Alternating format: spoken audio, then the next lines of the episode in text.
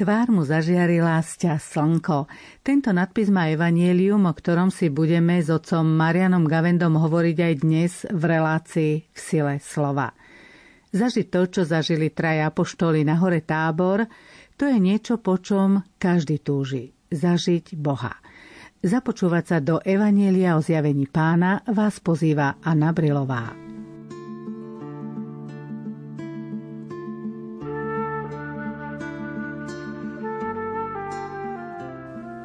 Čítanie zo svätého Evanielia podľa Matúša. Ježiš vzal so sebou Petra, Jakuba a jeho brata Jána a vyviedol ich na vysoký vrch do samoty. Tam sa pred nimi premenil. Tvár mu zažiarila sťa slnko a odev mu zbelel ako svetlo. V tom sa im zjavil Mojžiš a Eliáš a rozprávali sa s ním. Vtedy Peter povedal Ježišovi, Pane, dobre je nám tu. Ak chceš, urobím tu tri stánky. Jeden tebe, jeden Mojžišovi a jeden Eliášovi. Kým ešte hovoril, zahalil ich jasný oblak a z oblaku zaznel hlas. Toto je môj milovaný syn, v ktorom mám zalúbenie. Počúvajte ho. Keď to učeníci počuli, padli na tvár a veľmi sa báli. No pristúpil k ním Ježiš, dotkol sa ich a povedal im, vstaňte a nebojte sa. A keď zdvihli oči, nevideli nikoho, iba Ježiša. Keď zostupovali z vrchu, Ježiš im prikázal, nikomu nehovorte o tomto videní, kým syn človeka nevstane z mŕtvych.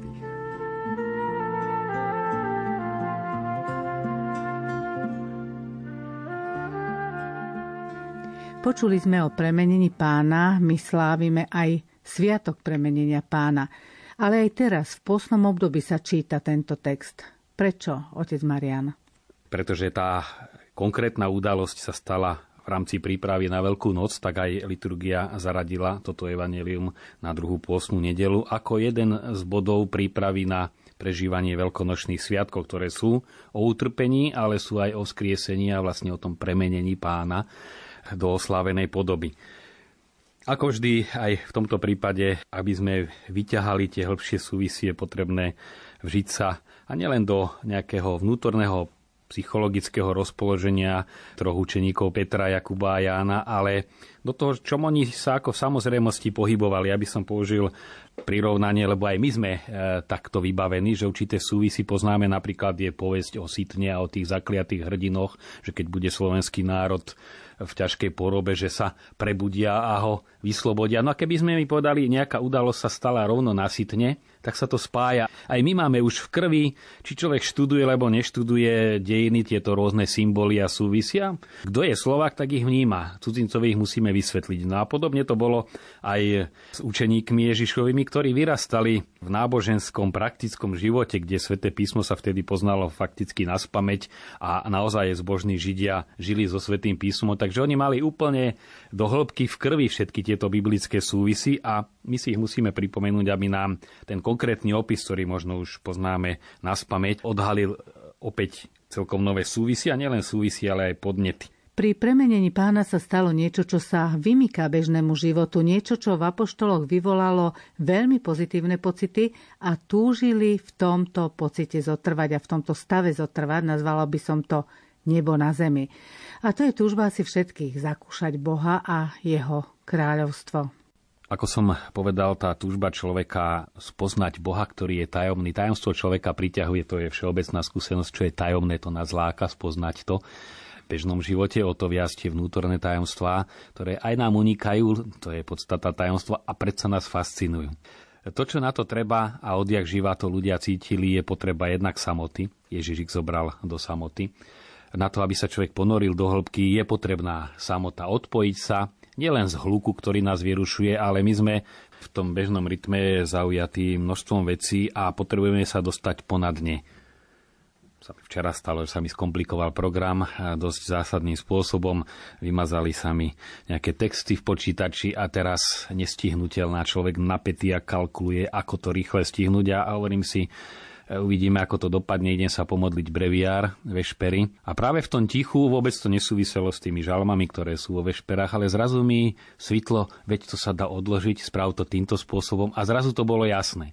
A bolo to jasné tým, že človek sa pozniesol do tej atmosféry modlitby, dostal sa z tej takej upriamenosти, že toto všetko musí, kde človek kalkuluje v istej rovine a nevidí, že sa to dá riešiť oveľa jednoduchšie. Takže ten výstup do samoty poprvé a potom výstup na vrch, vybrali sa na vysoký vrch, je aj psychologicky dôležité. Tá samota, ten nadhľad človeku pomáha, predchádza ho výstup, čiže určité cieľené stúpanie k niečomu. Na to má význam aj prakticky, aj symbolicky. Čo je dôležité, že naozaj v celom starom zákone sa veľké biblické udalosti diali na vrchoch. Hlavne teda obetovanie Izáka, potom zjavenie Mojžišovi tých 40 dní na vrchu hore. Takže na tieto súvisí nadvezuje aj táto udalosť Ježišovho premenenia aj po tej biblickej stránke. Biblisti tam vidia veľké súvisí. Matúš hovorí, že keď Boh zjavil Mojžišovi svoju slávu, tam vidíme paralelu, že zobral zo seba Árona, Nabada a Abiuhu a vystúpili nahoru. A tam Boh zjavil svoju slávu, aby posilnil ten izraelský národ, ktorý potom viedol púšťou. Takže je tu aj táto paralela. Iní duchovní autori vidia súvis medzi horou Tábor a Olivovou horou, kde práve tí istí učeníci, teda Peter, Jakub a Ján, ktorí e, na hore Tábor počuli otcové slova, toto je môj milovaný syn, v Getsemanskej záhrade, práve oni traja budú počuť zase opačne, že syn volá a prihovára sa k Bohu ako k svojmu otcovi, vyjadruje svoje synovstvo. Tu sa Boh slávnostne hlási k svojmu synovi a sa syn hlási k svojmu otcovi. S tým rozdielom, že nahore tábor cez prírodzenú ľudskú tvár Ježiša zažiarilo božstvo, a zase v Getsemanskej záhrade v Ježišovom božstve sa dohlbky prejavila tá jeho ľudská trpiaca prírodzenosť. Čiže sú tu aj tieto súvisy. Čo je tu zrejme dôležité, je to slovičko premenenie. Čo sa vlastne stalo? Čo to znamenalo? Je to dobrý preklad? O aké premenenie ide? Grécky text Evanelia hovorí o metaforzus, taj teda čosi metamorfoza, premenenie formy. E, morfe je forma, meta zmeniť formu čo bolo známe aj v pohanských božstvách, že božstva sa premieniali do ľudskej podoby, ale v tomto prípade tu ide o niečo hĺbšie, skôr, že cez Ježiša zažiarila Božia prítomnosť, Božia sláva. A v tomto zmysle to, čo aj my máme náuku o sviatostiach, že je tam tá matéria a forma, ktorá prepodstatní tak e, cez ľudskú prírodzenosť, aj našu ľudskú prírodzenosť, keď sa spájame s Bohom, tak On ju preniká svojim svetlom. Čiže my sa nepremeníme, ako by sme zobrali kus plasteliny, z ktorej máme nejakého zajačika a potom to premodelujeme na nejaké iné zvieratko alebo na nejaký hríbik, čiže zmení sa forma v tomto zmysle, metamorfóza, ale že my zostaneme tí istí, ale cez našu ľudskú prírodzenosť zažiari Borska. A to sa stalo na hore tábor s Ježišom, aby túto cestu ukázal aj svojim učeníkom. Teda cez ľudskú prírodzenosť vyžaruje Božia sláva. Ďalší obraz, ktorý máme v tomto evanieliu, je, že Kristova tvár zažiarila ako slnko a jeho šaty zbeleli tak, ako by ich žiaden bielič nevybielil. Aké sú to obrazy, čo symbolizujú? My si to predstavíme, že boli teda veľmi biele, ale to žiaden bielič znamená, že to je taká žiara, ktorá sa nedá dosiahnuť ľudským spôsobom. Inými slovami, to bola božská žiara a zase v celom kontexte svätého písma svetlo je symbol Boha. Svetlo je na počiatku stvorenia, Boh stvoril svetlo. A potom e, svetlo je aj tá vnútorná jasnosť vecí, to čo Adam a Eva, keď dávali mená všetkým tým zvieratám, ktoré prichádzali, je to samozrejme obraz, oni jasne videli, na čo ktorá vec je, pochopili jej podstatu a podľa tej podstaty ju pomenovali. My už to máme tak inak poposúvané, ale v tom jadre aj malé deti, keď nevedia, ako sa niečo volá, tak to pomenujú podľa toho, na čo to je. Detská logika je veľmi čistá a oni len čo pochopia, na čo sa tá vec používa, podľa toho ju aj nazvu. A takto vlastne toto svetlo znamená aj to prenikanie do hlbokej podstaty vecí, to je to Božie svetlo, ktoré sa dáva poznať aj človeku. No a potom je to to svetlo, ktoré zažiarilo ľuďom v temnotách, teda to Božie logos, ako hovorí Ján, slovo, ktoré bolo od počiatku u Boha, prichádza ako svetlo. Čiže všetky tieto veľké súvisy prirodzene naskakovali aj učeníkom, aj vedome, aj podvedome, keď zrazu tá Ježišova tvár bola ožiarená. Preto je aj dôležité eh, nepýtať sa asi, ako vyzeral osvietený, ale čo svetlo znamená. Tento biblický opis nemôžeme čítať len ako opis vecný, ako to vyzeralo, ale čo Boh chcel cez túto udalosť premenenia pána vyjadriť a čo aj vyjadrila, keď po toto by sme neprišli, tak by nám tá podstata unikala. Ako sme hovorili, aj Ježišova tvár zažiarila. Je tu znova súvis s Mojžišom, ktorý keď prišiel z hory, kde sa hováral s pánom, tak jeho tvár žiarila. Dokonca keď sa v tom stánku, kde bola archa zmluvy, e, zhováral s Bohom, tak si musel dať rúšku, tá jeho tvár bola prežiarená tou Božou prítomnosťou. A to hovoria mnohí aj o svetcoch, nie že by boli nejakým zázračným svetlom osvietení, ale to, čo aj my bežne povieme, z neho vyžaruje dobrota neznamená, že je nejak viac osvietený nejakým svetlom, ale to je tá vnútorná žiara, ktorá vychádza a aj Ježiš, ktorý bol v plnosti Boh, tak na chvíľu nechal aj vnímateľne prežiariť to boské, čo inak on skrýval. A tak dokonale, že aj tí, ktorí s Ježišom rástli od detstva v ňom nespoznali nič mimoriadného, čiže on naozaj sa zriekol tejto rovnosti s Bohom, aby sa nám čím viac priblížil, ale v tejto chvíli dovolil, aby aj cez jeho telesnú prirodzenosť tá Božia dobrota a krása zažiarila. Aby sme v celosti chápali túto udalosť, ona jednak má náznaky do minulosti, teda paralely s biblickými dejinami, ale zároveň je v nej aj tzv. prorocký náboj alebo zameranie prorocké. Zároveň vyjadruje toto premenenie pána pred učeníkmi opisy najmä zo zjavenia z Danielových videní, teda o príchode syna človeka. Čiže učeníci videli, tu sa deje to, čo sa dialo v biblických dejinách a tu sa naplňajú predpovede o tom, čo má prísť. A potom aj to, že tie veľké osobnosti, ktoré sa zjavili starého zákona, teda Mojžiš a Eliáš, o obidvoch sa vie, že odišli premenení. Jednak Eliáš bol vzatý do neba a o Mojžišovi dokonca, hoci to nie je biblický text, ale teda rabínska tradícia hovorí, že Mojžiš bol unesený jediným Božím boskom. Je to už krásny náznak, že ho uchvatila tá Božia láska. Nielen teda Božia veleba a moc ako Eliáša, ale tá Božia láska. A to nám už smeruje aj k jadru toho posolstva, že naozaj e, keďže podstata Boha je láska, a to napísal Jan, ktorý bol pri tejto udalosti, tak to, že Ježiš zjavil svoju boskosť, to nebol len nejaký majestát, čo si pôsobivé, ale on tu zjavil svoju lásku. Týmto premenením zrejme Ježiš chcel zjaviť, že je naozaj Boží syn. Ako ste v úvode povedali, bolo to pred Veľkou nocou a myslím si, že Ježiš chcel učeníkov pripraviť na tie chvíle jeho utrpenia, aby neboli sklamaní, aby verili, že je to naozaj Boží syn. A predsa, na križovej ceste nevidíme všetkých troch učeníkov, ale vidíme Máriu, matku Ježišovu a z učeníkov len Jána. Prečo tam chýbal Peter a Jakub? Tu jednoznačne sa ukazuje, že po kríž privedie človeka iba láska že všetko ostatné, aj akékoľvek pochopenie, porozumenie, aj to, že ostatní učeníci videli množstvo zázrakov, poznali Ježišovu moc, to všetko v istých okolnostiach sa im stratilo z očí, sa im to zrútilo dokonca pred očami. Ale tá láska, napriek tomu, že sa všetko rúcalo, tak tá tam bola a tá priviedla Jána až pod kríž a viedla že vydržal pod tým krížom spolu s Ježišovou matkou. A nielen títo dvaja čistí a svetí ľudia, ale kto ďalší bol pod krížom, bola hriešnica Mária Magdalena, ktorá tiež zakúsila, čo je láska odpúšťajúca.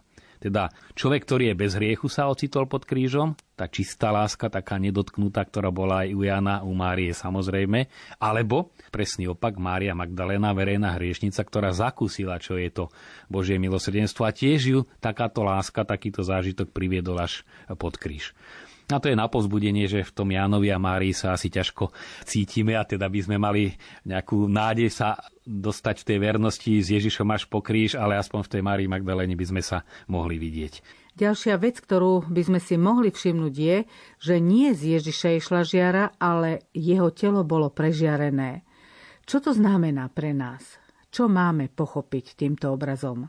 To je ďalšia dôležitá vec, lebo ono to aj v prvotnej církvi v gréckom ponímaní stále presakovalo, že len duch je určený na to, aby sa povznášal a telo je čosi, čo ho spútava, ale tu bola prežiarená Ježišová ľudská prírodzenosť. Toto je veľmi dôležité, že aj naše telo je určené na slávne vzkriesenie.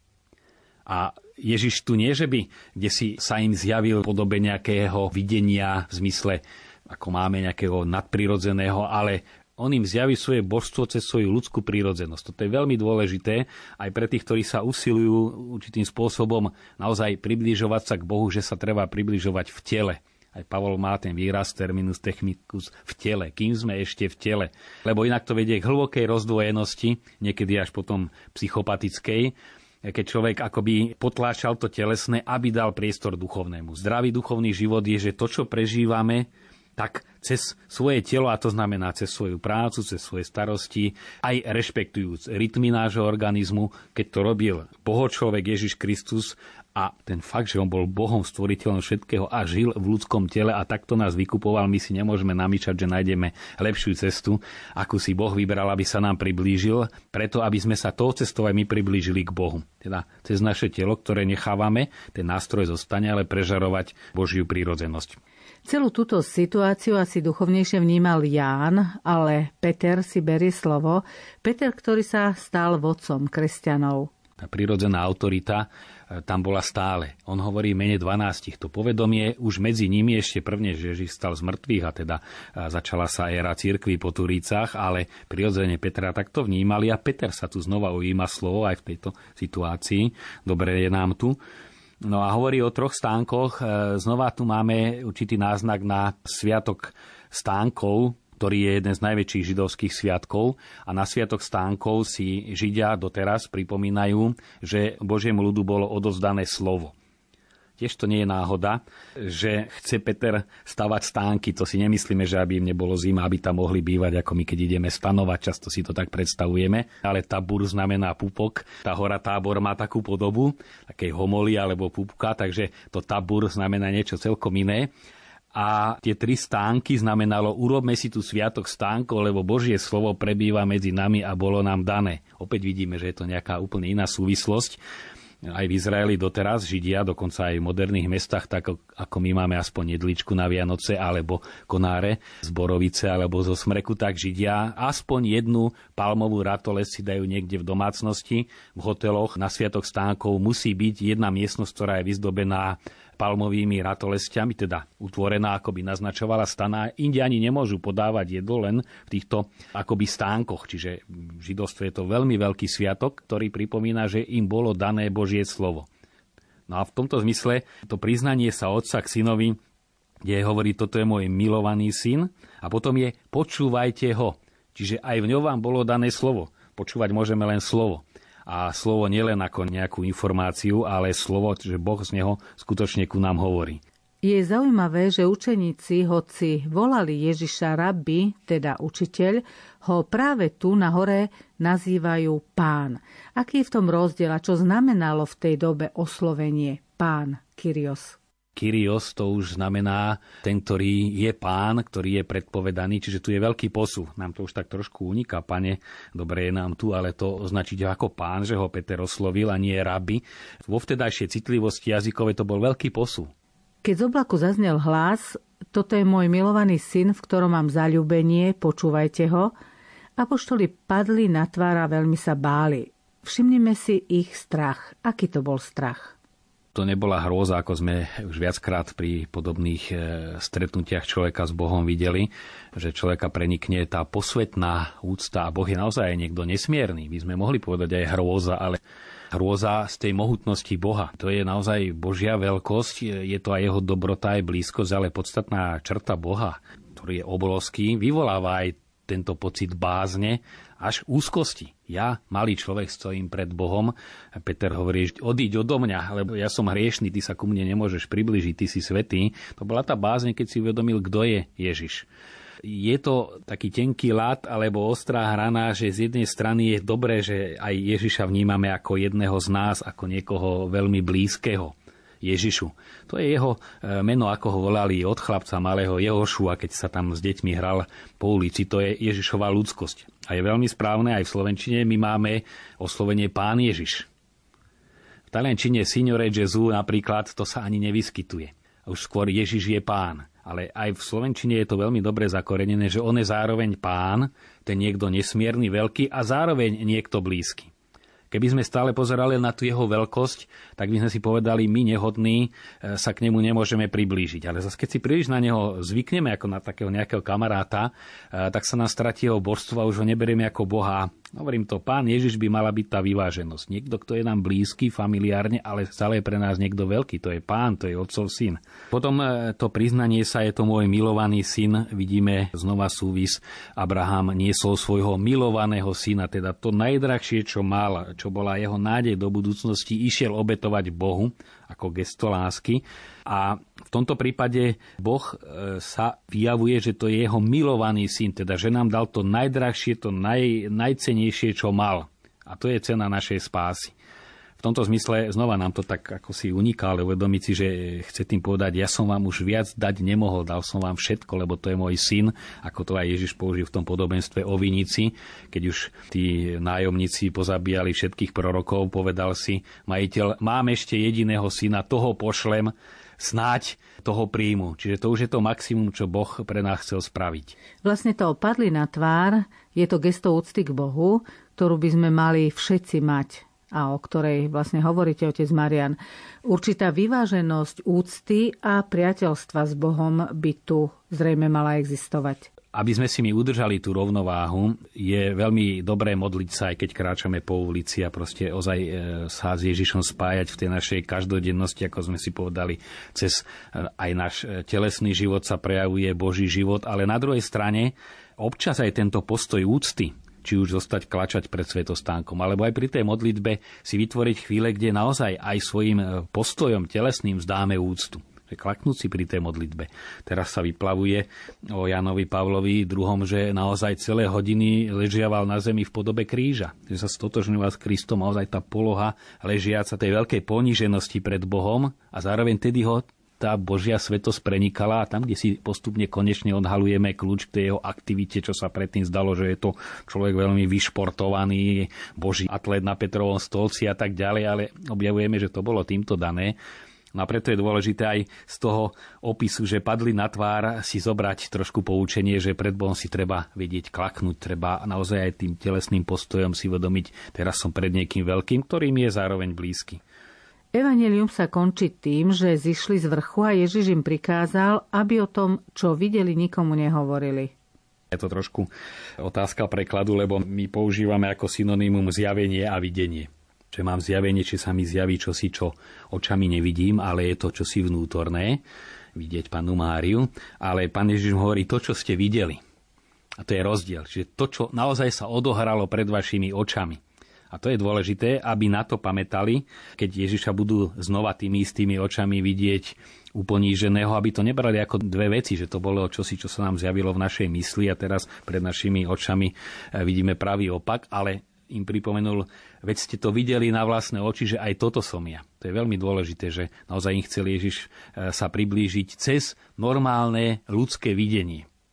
A preto aj eh, vstupovať do mystiky znamená objavovať Boha v tom prírodzenom a nie unikať, ako sme už povedali, do nejakých sfér. To je vždy podozrivé. Jednak, že to môže e, psychopatiou súvisieť veľmi zradne, ale tá skutočná mystika je Boh prítomný v Ježišovom tele, ale aj v našom bežnom živote. Ako by sme mali žiť, aby aj nás prežiaril Kristus, aby sme žili v tej jeho žiare, aby sme ho vnímali premeneného? Tak samozrejme ani náš organizmus sa nedá poskladať ako eh, nejaká stavebnica, o to menej celý ten vnútorný život tak ako keď e, človek e, slabý, unavený, tak sa napije vody a o iné sa nestará, alebo sa naje. A je to už prirodzené, že sa tá energia a všetky minerály, ktoré sú v tej potrave, v tom organizme rozložia a zrazu má aj silu kráčať, aj lepšiu náladu, aj vieme, ako vplývajú na mysel, či tie minerály e, dokonca len v minimálnom množstve.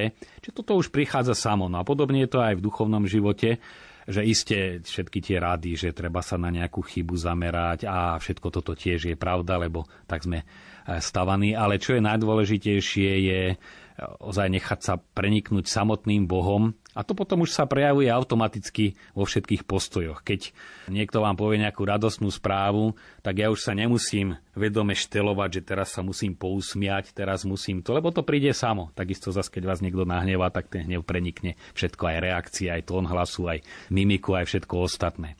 A toto je tá najjednoduchšia cesta, ku ktorej naozaj aj tí mnohí svedci, ktorí najskôr cez rôzne tie praktiky si prechádzali, je to osržné, ale prídu po ten bod, že naozaj stačí sa nechať tou Božou láskou preniknúť. Len ako vo všetkom ostatnom aj v tomto je to veľmi ťažké po to jednoduché prísť tak ako treba vo výtvarnom umení, e, až postupným zjednodušovaním, že maliar niečo maluje, už keď to maluje desiatýkrát a robia to v škole, e, v školách takto, že od postupného toho doslovného treba namalovania nejakého predmetu sa príde až po len znázornenie tých základných línií, ktoré nám to celé pripomenú, za ktorými je to skryté, takisto aj celé to rozkuskované duchovné snaženie, keď im príde do tej podstaty, je síce jednoduchá, ale nie je celkom ľahké sa k nej prepracovať, ale teda je to najúčinnejšia cesta. E, Dombosko na ešte ako 9-ročný e, mal zjavenie sen, ku ktorému sa vracal veľmi často. A tam vlastne e, mu pána Márie ukázala jeho životnú cestu. Tam je zaujímavá jedna veta, keď videl tie zrujvé vlky a potom sa premenili na ovečky a tých chlapcov divokých a potom sa zmenili zrazu na dobrých, pokojných. Ale ako to dosiahnuť, mu panna Mária hovorí jednu dôležitú vetu. Rozpráva im o krásečnosti a ošklivosti hriechu. Že naozaj hovoriť o tom krásnom, tak sa človeku to, to čosi primitívne sprotiví. A nejde o nejakú estetiku a nejakú také len budovanie blaženého pocitu, lebo aj to by mohlo byť nebezpečné, ale naozaj si uvedomovať svetosť Boha, blízkosť Boha, jeho lásku a ono sa to už potom do tých konkrétnych prejavov si preniká úplne automaticky. Sme v pôste, ako pretaviť toto evanelium do života. Sme v pôste, teda opakujú sa udalosti, ktoré prežívali učeníci, pripravovali sa teda kráčali s Ježišom k Jeruzalému, on ich pripravoval na udalosti Veľkej noci, utrpenie aj skriesenie, vždy hovoril o obi dvoch naraz, nikdy nie oddelenie.